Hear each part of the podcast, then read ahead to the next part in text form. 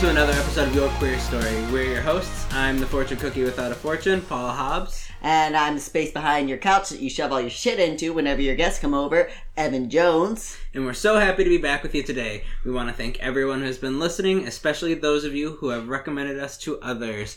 We truly appreciate your support. If you want to share our podcast, just drop a link to our page at yourqueerstory.com or you can share us through iTunes, Google, Stitcher, and wherever else you get your podcasts. And remember that downloading our episodes really helps us. We also want to share your stories, which we've started doing on our social media. You can follow us on Twitter or Facebook at Your Queer Story. We also have a support group on Facebook, so if you need an online community, or better yet, if you want to help others, then send us a request. Also, check us out on Instagram and join our hashtag Wall of Pride. And finally, we want to start sharing some stories at the end of our episodes, so please send us yours. And how do you do that? Well, we're so glad you asked. You can submit us your story in your own words through our Facebook Messenger, on our website, yourqueerstory.com, or at our email, yourqueerstory at gmail.com. We ask that you keep it short, so two to five paragraphs. Also, feel free to add a picture if you're comfortable. And then finally, we just need your consent to share it either on our Facebook, our website, or the podcast, or you can just grant permission to share on all three.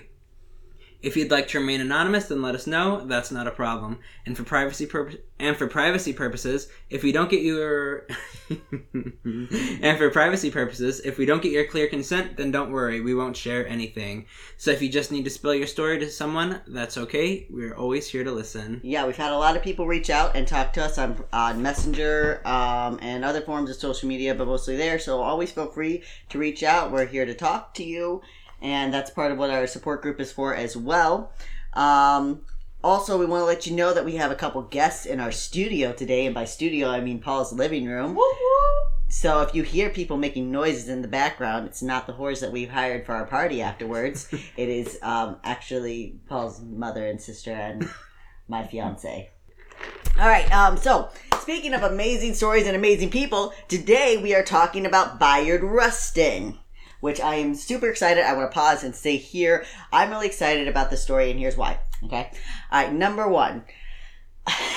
All right, so so Bayard Rustin's story is going to talk a lot about. We're going to be talking about civil rights today and um, African American civil rights, people of color. Um, we're not going to talk specifically about gay civil rights so much, and I think that's important because it shows how in every instance in history, and we've said this before, and we're going to say this again and again, we have always been here. And whatever moments have happened, happened in history, whether it's war, whether it's peacetime, whether it's the labor labor movement, the women's suffragette movement, whatever is happening in history, you've had LGBTQ plus people right there helping with everyone else, and it shows that we've always been here, even though people have tried desperately to erase us. And Bayard Rustin's story shows that perfectly. Second, it shows that a person is defined by more than just their sexuality or their gender identification. And that's important too, because I think a lot of times people get so caught up in their labels or in being labeled that it feels like that's the only thing that matters about them. You know, like you're gay, you're trans, you're queer, and that becomes like an all encompassing label, and you feel like you can't identify as anything else. Right, and you also get erased from history books. Yeah, and you also get erased from history books, and that's always a, a sad thing. We're getting better at it. But all right, so on August 28, 1963, 250,000 Americans, most of them black, descended on Washington, D.C., and demanded that African Americans be granted the same rights as white Americans. This is a day that would go down in infamy, most notably for the resounding speech given by Martin Luther King Jr., who declared, I have a dream. 2,000 buses were chartered to carry the masses to Capitol Hill. 30 trains filled to the max brought union workers, teachers, church members, handymen, business owners, and more into the city limits. Celebrities flew in on private jets and arrived in stylish cars. People of all walks of life came out to fight for the equal justice for all. But who was the mastermind behind such an extravagant event? So, I was like not thinking that this was such a big deal, but then I thought about it. I'm like, they have all of these people here. They need to figure out where the porta potties are gonna go, Mm-hmm. where the food's gonna be, How you're gonna like? I mean, this is the 1960s, so you have a lot of uh, people that are angry about this. I mean, even today, if um, even today, if a bunch of people of color march on Washington, you're gonna have demonstrators on the side. In the 1960s, it was even heavier. So yeah, you've got to decide. You've got to keep the the anti demonstrators away. You've got to have permits to do this. You're you're in Washington D.C. Uh, on the the uh, the lawn there, so you can't just show up. They have snipers on the roof. That's true, they do. So a lot of planning. This is a huge event, and it was actually the largest gathering on Washington D.C. up until that point. I mean, there's been larger gatherings since, but this was the largest gathering in that area up until that point. So Bayard Rustin was born in West Chester, Pennsylvania on March 17th, 1912. Little is known of his parents as he was raised by his maternal grandparents. They were wonderful people in the uh they were wonderful people though and raised him in the Quaker faith, a very passive group that holds deep beliefs against any type of violence. This did not keep them from being active in their community, however. In fact, Rustin's grandmother was the head of the local chapter of the NAACP. In elementary school, Rustin attended in elementary school, Rustin attended segregated classes, as did the overwhelming majority of black children at this time. However, he would later attend one of the few integrated high schools in Pennsylvania during the late 1920s. So, as far as his parents, I don't know if you heard uh, when you were doing your research on about his mother. Um, do you no? No. No, so so Bayard Rustin. So his father wasn't in the picture. His mother was actually um, raised. He was raised thinking that his mother was his sister. So we don't know what the story was there. We do know that she was young when she had him, and um, his grandmother was the uh, Quaker or um, Fellowship of Friends, and his father was part of the American Methodists. The American Methodist something. Yeah, I remember reading that. It was. Um, It's- it's actually- like Uh, no, it's epistle. it's actually a big. It's actually a big movie because the whole reason behind the um the American Methodist was they were founded because the the Methodist uh, uh, Association religious branch was segregated at the time, and so I'm trying to like look this up, and your internet's not working. American Methodist Episcopal Church. I told you. What- I don't know what you said.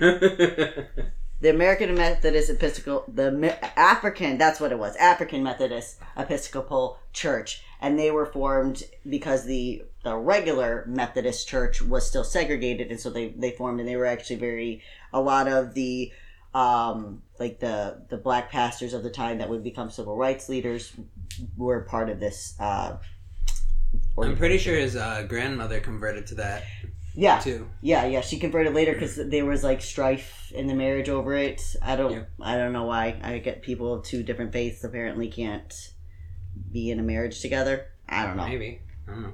So even as a teenager, Bayard was already involved in activism, once deliberately sitting in the whites section of a segregated movie theater in protests. He could often be heard lecturing others in the, on the importance of civil rights long before it was a centric issue in mainstream America. Despite this, Bayard was very popular, excelling in many areas from academics and writing to sports and music. In fact, today you can still find audio clips online of Rustin singing. Which I looked up, so make sure you just Google Bayard Rustin singing, and you can find audio clips. Or we could just link them. We, I guess we can link them. Upon graduating from high school, he traveled for several years, working odd jobs, attending different universities, including Wilberforce University, but never receiving a gre- degree or settling down. I actually heard a lot about this. He like he tried so many different schools, but he Yeah. left it for this reason or got kicked out for this reason, and then he just never. Yeah, finished. I don't know. He was a, kind of a free spirit. He was always an activist. So like it was like I don't know. He might have he might have been a little bit of that annoying guy that wherever you go, they always have a problem with it. It's like no matter how liberal or progressive something is, there's that one guy that's like, "Well, we could do things better." I mean, I not. I'm just saying this is young. I feel like I feel like I find that in younger people more. Like when you're young, you just expect the world is going to be hundred percent fair all the time in every area, and that's just not reality. Like that doesn't mean that you put up with discrimination, but you got to get people, you know, you got to meet people a little bit where they're at at the time and keep pushing forward. I don't know. That could not have been it. He just could be that he just didn't find something. I know that at uh, Wilberforce, I think it was a it was a big black um, college. Not it was an African American college, and um, they didn't have the degrees that he really wanted. Also, what didn't they have like a what's it called? It's like a infantry type type studies. Um, I think it was that he was required to sign up for service should he be drafted or something like yeah, that. Yeah, it was something like that. And he and he already knew that he wasn't because he was really getting like starting to adopt his grandmother's like pacifist and Quaker beliefs at this time already. So in 1937, Rustin moved to New York City and began to get involved in the left wing politics of the era. Still a devout pacifist, Bayard was drawn to the Young Communist League. He became a member and was involved for the next four years with the branch in Harlem, New York. Perhaps it was the change in communist politics with the rise of World War II, or perhaps there was another issue. There was a couple mixed like con- conflicts here. I do know that um, at this time Russia invaded um, Germany. Was oh God. Uh, anyways, there was the rise of communism in Russia, and um, a lot of the people um, and Bayard didn't want to be tied to that. They were also kind of pulling away from. Um, from desegregation that had been a major force in, that that had been major point in the young communist party and they started pulling away from it and starting to, to tell Bayard that he shouldn't focus so much on race issues which was he was not putting up with that so he ended up cutting ties with that party and he cut ties with communism as a whole um, in 1941 and he instead joined FOR, which is an acronym for Fellowship of Reconciliation. This was a Christian pacifist organization and would be Rustin's home for the next 12 years. So as World War II raged on, Rust- Rustin refused to take part in the draft and join the military on the basis of his nonviolent faith. So he was not a draft dodger, dodger he was Yeah. a draft refuser. This is an important point to make because draft dodgers are Trump. like.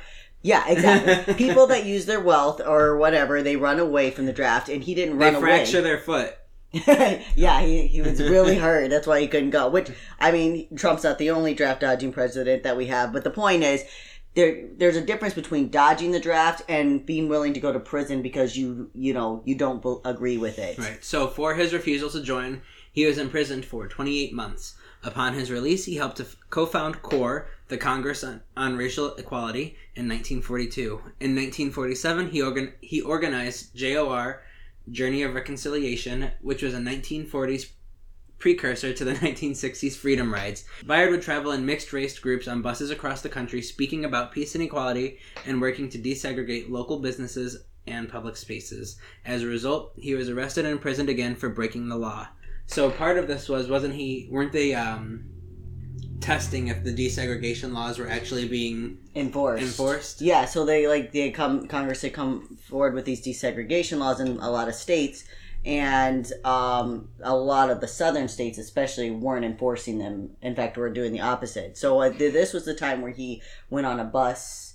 He did the 1942 bus ride, and um, he's on this bus, and and the driver tells him you need to get out of the white section of the bus, and he's like no.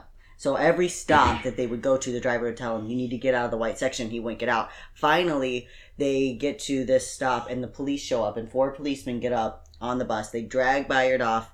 They beat him in front of everyone, and then they they take him away, and he ends up um and he goes he spends the night in jail. He was actually arrested twenty times in his life, and Jesus. almost all of them were for um, activism. There were a couple things that we'll get to in a little bit, but yeah, almost all of them were at, for activism. Also, I was watching a documentary this morning because that's what I do in my mornings now, and I was walking about watching about uh, conscientious objectors, which is what Bayard was. So Yeah, he wasn't he um registered as a conscientious Yeah. objector? Yeah. Yeah, so you could register as a conscientious objector during World War II. Um, so these are people that opposed to going to war for whatever reason. Usually it was religious reasons. Some people did it to make a political statement because they thought that war was wrong.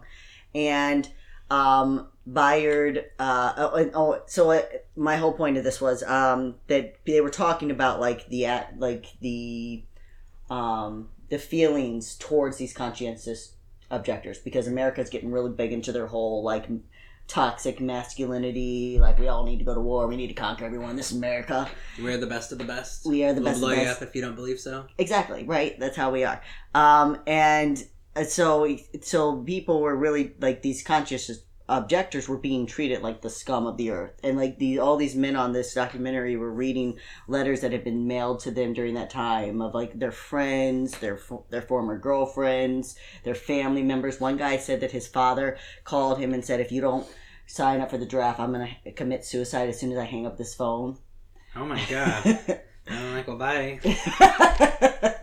We're not talking about you and your relationship. um, so another like another guy like his girlfriend wrote and and you know talked about how disappointed she was in him and she thought he was a better man than this. Another guy, his best friend, was like, I, I can't believe that you would just let Hitler win. You know, by not joining, and so this was this was a huge. Not only were you going to prison often times because you because he refused to even sign up for the draft. yeah. So it wasn't just that he was he was um, not going to war because the men who were conscientious um, objectors could sign up for the draft and then they would just be drafted to work in like the mental hospitals, or they would work um, they would do like just all the the menial jobs that weren't being done that had been done by men that were now off overseas. Yeah. And um, but Bayard wouldn't even sign up for the draft, and that's why he ended up going to prison. Bayard was a great admirer of Mohandas Gandhi, the pacifist leader of India's revolt against colonial power. In the early 1950s, Rustin was tra- Rustin would travel to India to study Gandhi's teaching of on nonviolence from the Mahatma's own sons. Um, when he returned to the States, Bayard passed this knowledge along to his good friend, A. Philip Randolph, known as the father of the civil rights movement, and the young man Rustin was mentoring, Martin Luther King Jr. So he actually went to India, I think, the same year that um, Gandhi was assassinated, or shortly after. It was right after because Gandhi was assassinated in 1948. Yeah, so he went right after, and he studied with all of the people that, not all of the people, but a lot of the people that had actually worked alongside Gandhi um, to gain all of this knowledge and, like, really understand how to do this. And I think this was actually the start because in a lot of my research it said he kind of traveled the world. A lot of he, a lot of times he went to like Africa, um, a lot of places in Europe or you know all over, just um, working as an activist outside of the United States, Yeah. um, along with his stuff that he did in the United States. Yeah, he was all over the world. It's interesting that we were doing this topic because I was getting in a Facebook debate with someone earlier this week. You know, I never do that. And this person was talking about how important it is for us to be like, they were basically calling for violence. They're like, sometimes you just gotta be violent. You gotta get out there and they're not listening to you anymore. And it, and I was just like, well, you know, as like people like Gandhi and MLK, they didn't feel like violence was the answer. It doesn't really get us anywhere. In fact, it often makes us look worse. And they're It like, does because it just makes it look like you're like violent and destroying things. Like, look at what the homosexuals Exactly. are doing. They're out in the streets breaking windows. Well, and this is where I kind of- and burning things. Right. Well, this is where I kind of like got into because they were talking about gay rights, and and the, I kind of I just made the point that like yes, Stonewall was important. It was a turning point, but it was a turning point within our community. The rest of the world wasn't impressed with Stonewall. They weren't like, wow, these people are so upset that we should give them their rights. It sparked an in an inner revolution that like promoted people to get politically involved, and that was Because important. they, because they realize that hey, we can actually do something if we work together. Right, if we come together, we can do this. So it's not that you should never be angry. It's not that you should never protest. It's just that these vi- whenever you riot, very little comes from the riot. Stonewall is like I feel like it's always set up on this pedestal of like this is what this is what made gay rights happen, and that's just not true. People like Bayard Rustin, who was a lifelong pacifist, are what made gay rights happen, what made civil rights happen. You know, learning from men like uh, Mohandas Gandhi, who never like. I mean, the guy literally freed India Mhm. and millions and millions of people because of his um and, and he did it all without ever like lifting a, a finger Right, he freed it from the white European Mhm. colonies, right? Yep. And I mean Colonial rule, Colonial yeah. rule, yeah. And this is kind of what Bayard was trying to inspire in people like, hey, they did it over there, let's incorporate their methods because clearly they work. Exactly. Proven fact. exactly. But this has always been an argument in or in in any time you have um you always have one side that thinks that you need to be violent and angry and riot in the streets and you always have one side that's like come on guys let's settle down. And i feel like both can work together i mean because the a lot of people don't know the homophile movement um, whenever stonewall happened the day after the homophile movement went through the the streets of east greenwich where the stonewall riots happened and put up flyers that said please don't do this please don't riot in the streets it doesn't help our movement and I don't know. There's mixed reports on whether or not it was, you know, on whether or not we would have gotten where we were without Stonewall. I don't think no. I, Stonewall had to happen. Yeah. Yeah, I think Stonewall helped dispel some of the fear that people had of the police and like of the authority because they Yeah. saw that you could actually stand up to them and you could uh, act on it. Yeah. And then I think that just made people understand, like, hey, there's look at all these people willing to fight for this, so let's come together as a community. Well, it did do that. It did show people that they were like you. People were willing to fight alongside you. Oh. Mhm. In 1953, Rustin would suffer another arrest, but this one was for far different reasons than civil rights protesting. When in Pasadena, California, Bayard was arrested for sex perversion, that is the legal term, because he was caught having sex with two men in a car, which go Bayard. he served a 60 day sentence in prison. Upon his release, Rustin tried to cover up and deny his homosexuality, yet the Fellowship of Reconciliation, that was the organization he worked for, still decided that it was best that they part ways. It would become a common theme in Bayard Rustin's life. In an interview with The Village before his death, Bayard's, uh, Rustin stated, There's no question in my mind there was a con- there was considerable prejudice among a number of people I worked with.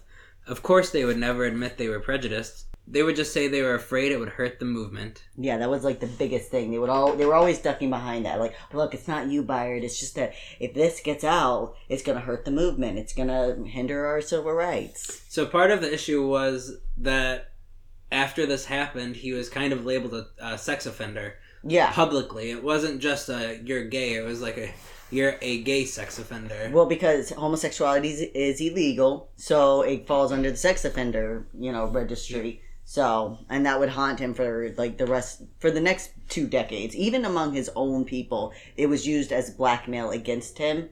Whenever he would start to get high up in the civil rights movement, it um, people would use it to like push him back down. Rustin headed down to Alabama to help his friend Dr. King battle the Montgomery bus boycott. This was the boycott sparked by Rosa Parks on December 5th, 1955, when she refused to give up her seat to a white man. The boycott lasted just over a year, ending on December 20th, 1956.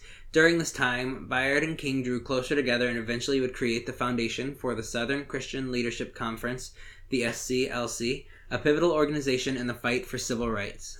As the 60s dawned, Americans awoke to a new sense of both civil justice and free love. The latter may have prompted Bayard Rustin to stop hiding who he was, and while he never officially came out, he stopped denying that he was gay. And this is kind of like a mixed again because I don't, he never, he only didn't, it's not that he denied that he was gay, he just always tried to downplay it, shrug it off. It's an accident. I don't know how that guy's dick ended up in my mouth, things like that. So, it, but he always, but then in the 60s came, he just started being like, yeah, I'm gay. Like, and so, because people were holding it over his head so much, I think he just got tired of it being used against him. But his entire life, Bayard never wanted to be defined by the fact that he was gay. It's not that he was ashamed of it, it just wasn't defining to him. You know, he was defined by his activism, he was defined by his pacifism, he was defined by um, the, the fact that he was a Quaker. He was very proud of that. He was defined by the fact that he was an African American. Those were the labels that he wanted for himself. And the fact that he was gay was just, it was like, you know, I have brown hair and green eyes. That's just a fact for me. And that's how Bayard always treated it. He didn't have brown hair. I do. yeah, um, which is fair.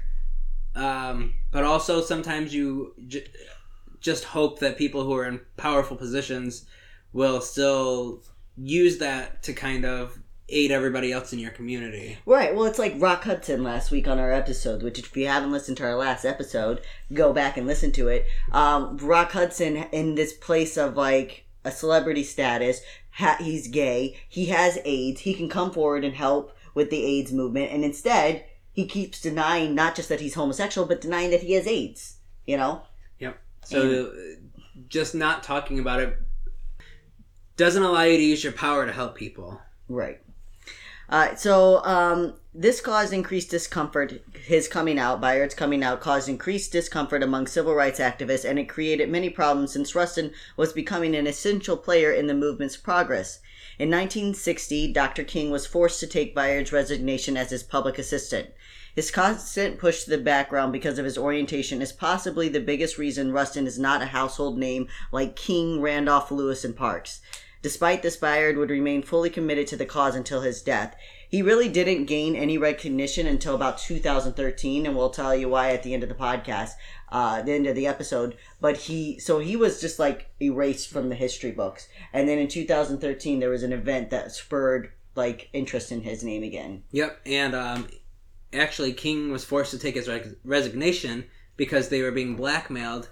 Um, and they were telling King like, "Hey, if you don't get rid of this guy, we're gonna tell everyone that you're having an affair." Yeah. Um, yes. and all this other And that was within Crazy, his own horrible movement, thing. right? That was within his own movement. I- People trying I to get can't rid of. Rustin. I, I it could have been wrong. It- he, they were getting blackmailed from all uh, sides, but I do know that within their own movement, they had people blackmailing Rustin and King, saying, "You need to get rid of this guy. He's bring, he's dragging us down." Even with his many setbacks, Rustin's biggest contribution to his brotherhood would come in the form of the 1963 March on Washington for Peace, Jobs, and Justice. Charged with planning the event, Bayard exceeded all expectations. The march had been a dream of A. Philip Randolph for 18 years. In 1941, Randolph had attempted to organize the same pre- the same procession, only to have it called off six days before the planned event. Now, almost two decades later, similar concerns still hung in the air. President John F. Kennedy was afraid that such a scene would harm the chance to pass his civil rights bill in Congress. He pulled 30 civil rights leaders from across the country into the White House and attempted to dissuade them from continuing with the march, but the leaders would not budge. You're running through like you got somewhere to be. You got somewhere to be tonight. Nope. Actually, we do. We have reservations at six forty-five. So, while Rustin has not been made, ah, while Rustin had not been made the formal director of the march due to fear that his orientation would bring unwanted attention, two weeks before the big day, word got around that Bayard was the actual mastermind behind the event.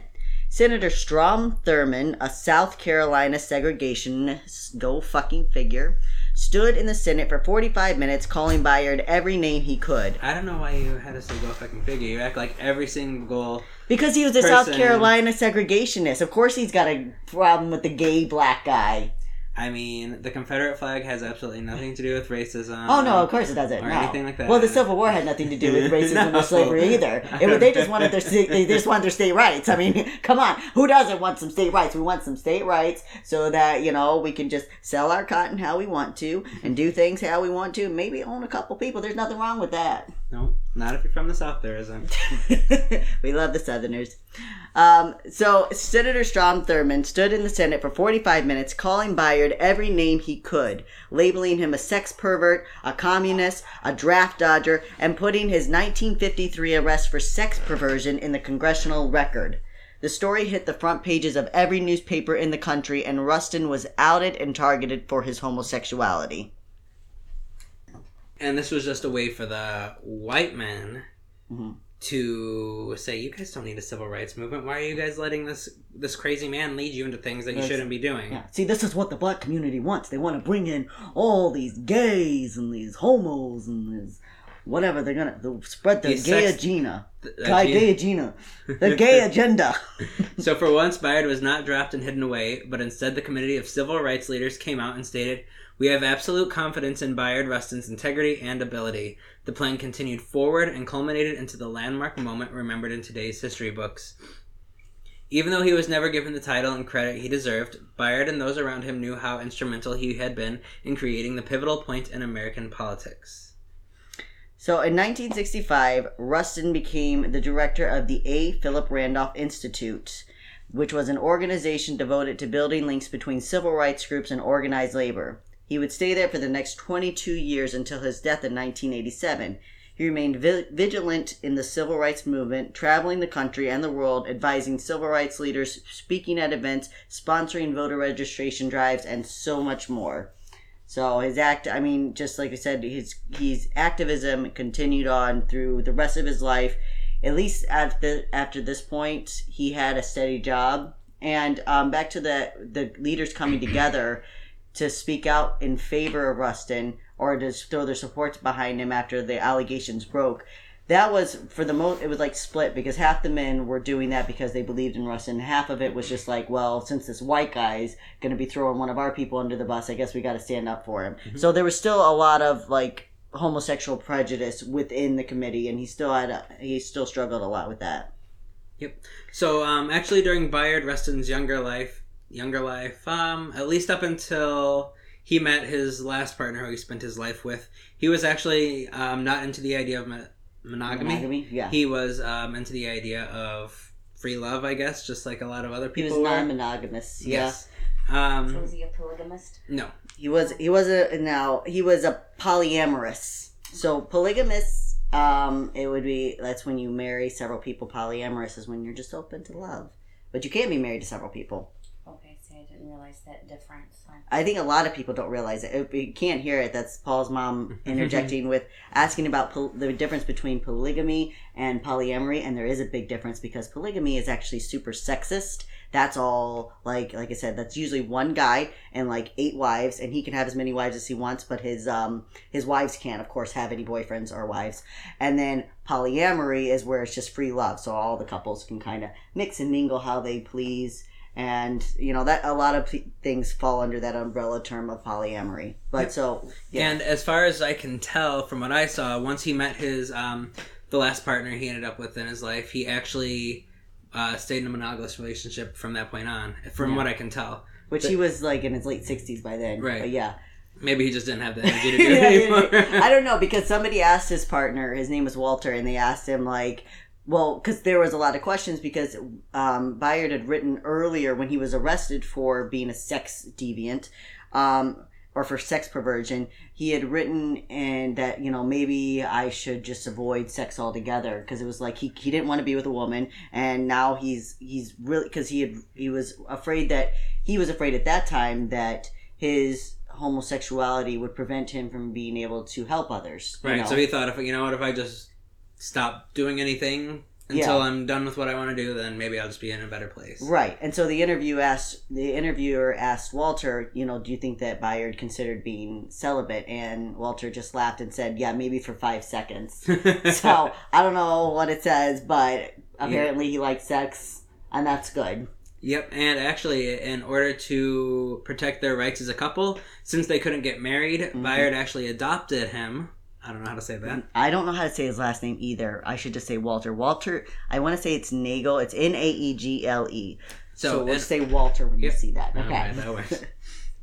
in order to protect their rights as a couple, Bayard actually adopted Walter um, as his son, which was a somewhat common practice among gay lesbian couples for many years. So that's probably where the term "daddy" comes from. it could. Just saying. I mean, if, you, know, if you literally got to be your daddy just so you can get a little bit of rights. Maybe. It was a humiliating and difficult process, though the only legal way for one partner to leave their assets to the other. So I remember actually hearing that for this to happen, Walter's mom actually had to sign paperwork, it's like paperwork basically giving over her son. Yeah, she had to disown her adult son because they were twenty. Um, so there was a big, there was a big gay, or big gay, there was a big gay thing. There was a big age difference between them. Um, not that it would matter, but there was a big age difference. But still, Walter was 27 when he met Bayard. and Bayard was in his late 60s, Mhm. and um, so yeah, so as a 27 year old man, his mom had to turn over her parental rights, and then a social service worker had to come into the home and observe it to see if the child was going to be a good fit for the family. Oh my goodness, that's really strange. Yeah, Uh, awkward. But uh, like I said, it's the only way you can leave your assets. It's the, also a big one is hospital visitation. Yes. Like who's going to pull the plug or who's going to decide if the plug's pulled? You know, like do you want? you And know, even just if the family is like, no, you're not, you can't come in right. without any kind of rights, the um, the gay partner could just be completely denied out of the ho- uh, hospital room, Mhm. um, from the funeral, everything. They could just be completely blocked out. Which happens even today. If you have not seen, it is on. I'm pretty sure it's on um, Hulu right now.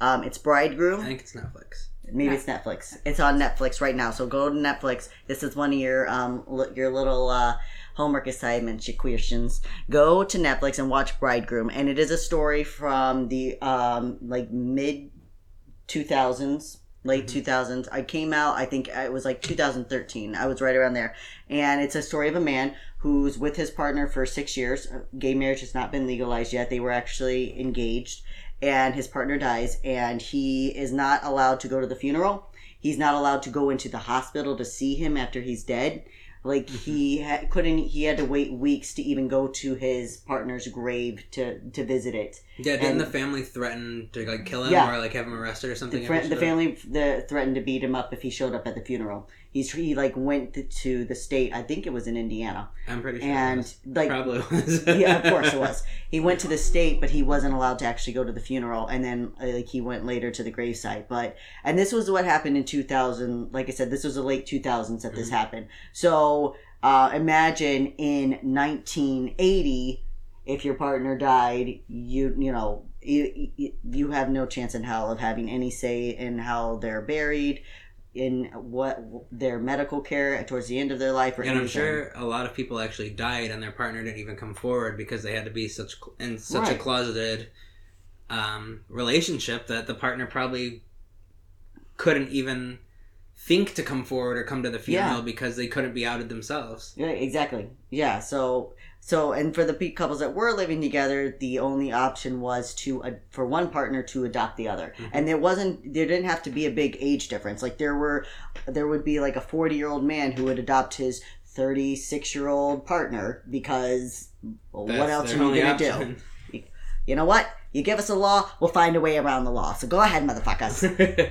so, when Bayard died of a heart attack in August of 1987, Walter inherited his estate and founded the Bayard Rustin Fund to commemorate the values and legacy of the civil rights icon.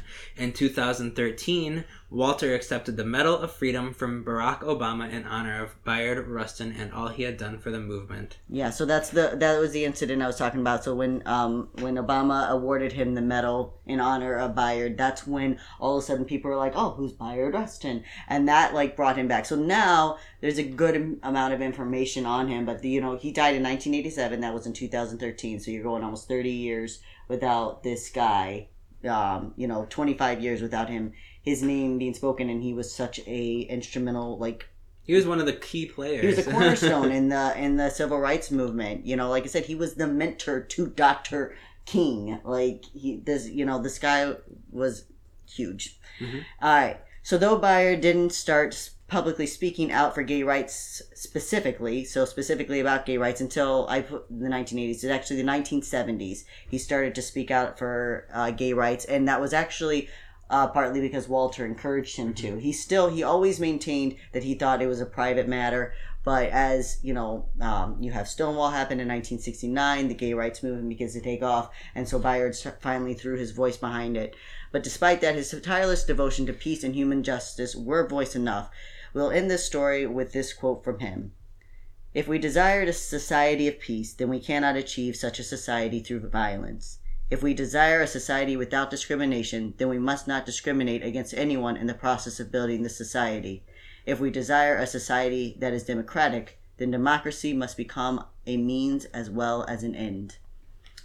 and actually the he turned so they were doing some um something about like the key players in the gay rights movement Mhm. and he was approached and they were like hey here you go we're going to give you this award blah blah blah and he refused it because he said no i was not there i was not one of the um founding i was not one of like the people who started this movement i Yeah.